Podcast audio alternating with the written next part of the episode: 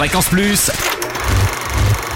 ça tourne, toute la, toute l'actu ciné de Bourgogne. Bonjour Totem, bonjour à tous. Parmi les films les plus attendus cette semaine, Oblivion, film de science-fiction avec Tom Cruise, Olga Kurilenko et Morgan Freeman, par le réalisateur de Tron l'héritage. Le pitch, après des décennies de guerre contre la terrible menace dénommée l'esclave, les humains ont quitté la Terre et Jack Harper, incarné par Tom Cruise, vit sur une station située dans les nuages. Sa mission est d'extraire des ressources vitales nécessaires aux humains expatriés. Son existence va être bouleversée lorsqu'il sauve une belle inconnue. Son arrivée va en effet déclencher une série d'événements qui vont le forcer à remettre en question tout ce qu'il connaissait.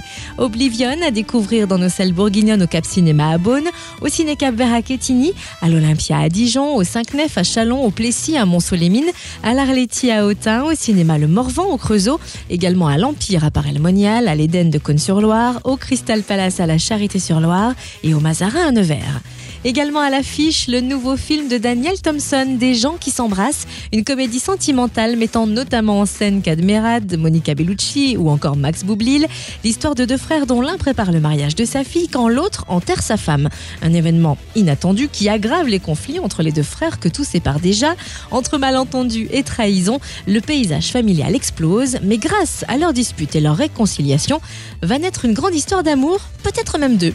Des gens qui s'embrassent est projeté au Darcy à Dijon, au Cap Cinéma à Beaune, au Ciné Cap Berra-Chettini, à l'Axel à Chalon-sur-Saône, à l'Arletti à Autun, au Cinéma le Morvan au Creusot, également au Plessis à Monceau et au Mazarin à Nevers. Et pour terminer, un ciné-débat citoyen dimanche au Cinéma de Vosges à Dijon à seize heures sur le thème de la corruption, avec la projection du film L'ivresse du pouvoir de Claude Chabrol, suivi d'un débat avec plusieurs députés dont Corinne Lepage. Fréquence Plus, ça tourne. Ça tourne. Chaque semaine, toute l'actu ciné de Bourgogne. Fréquence Plus.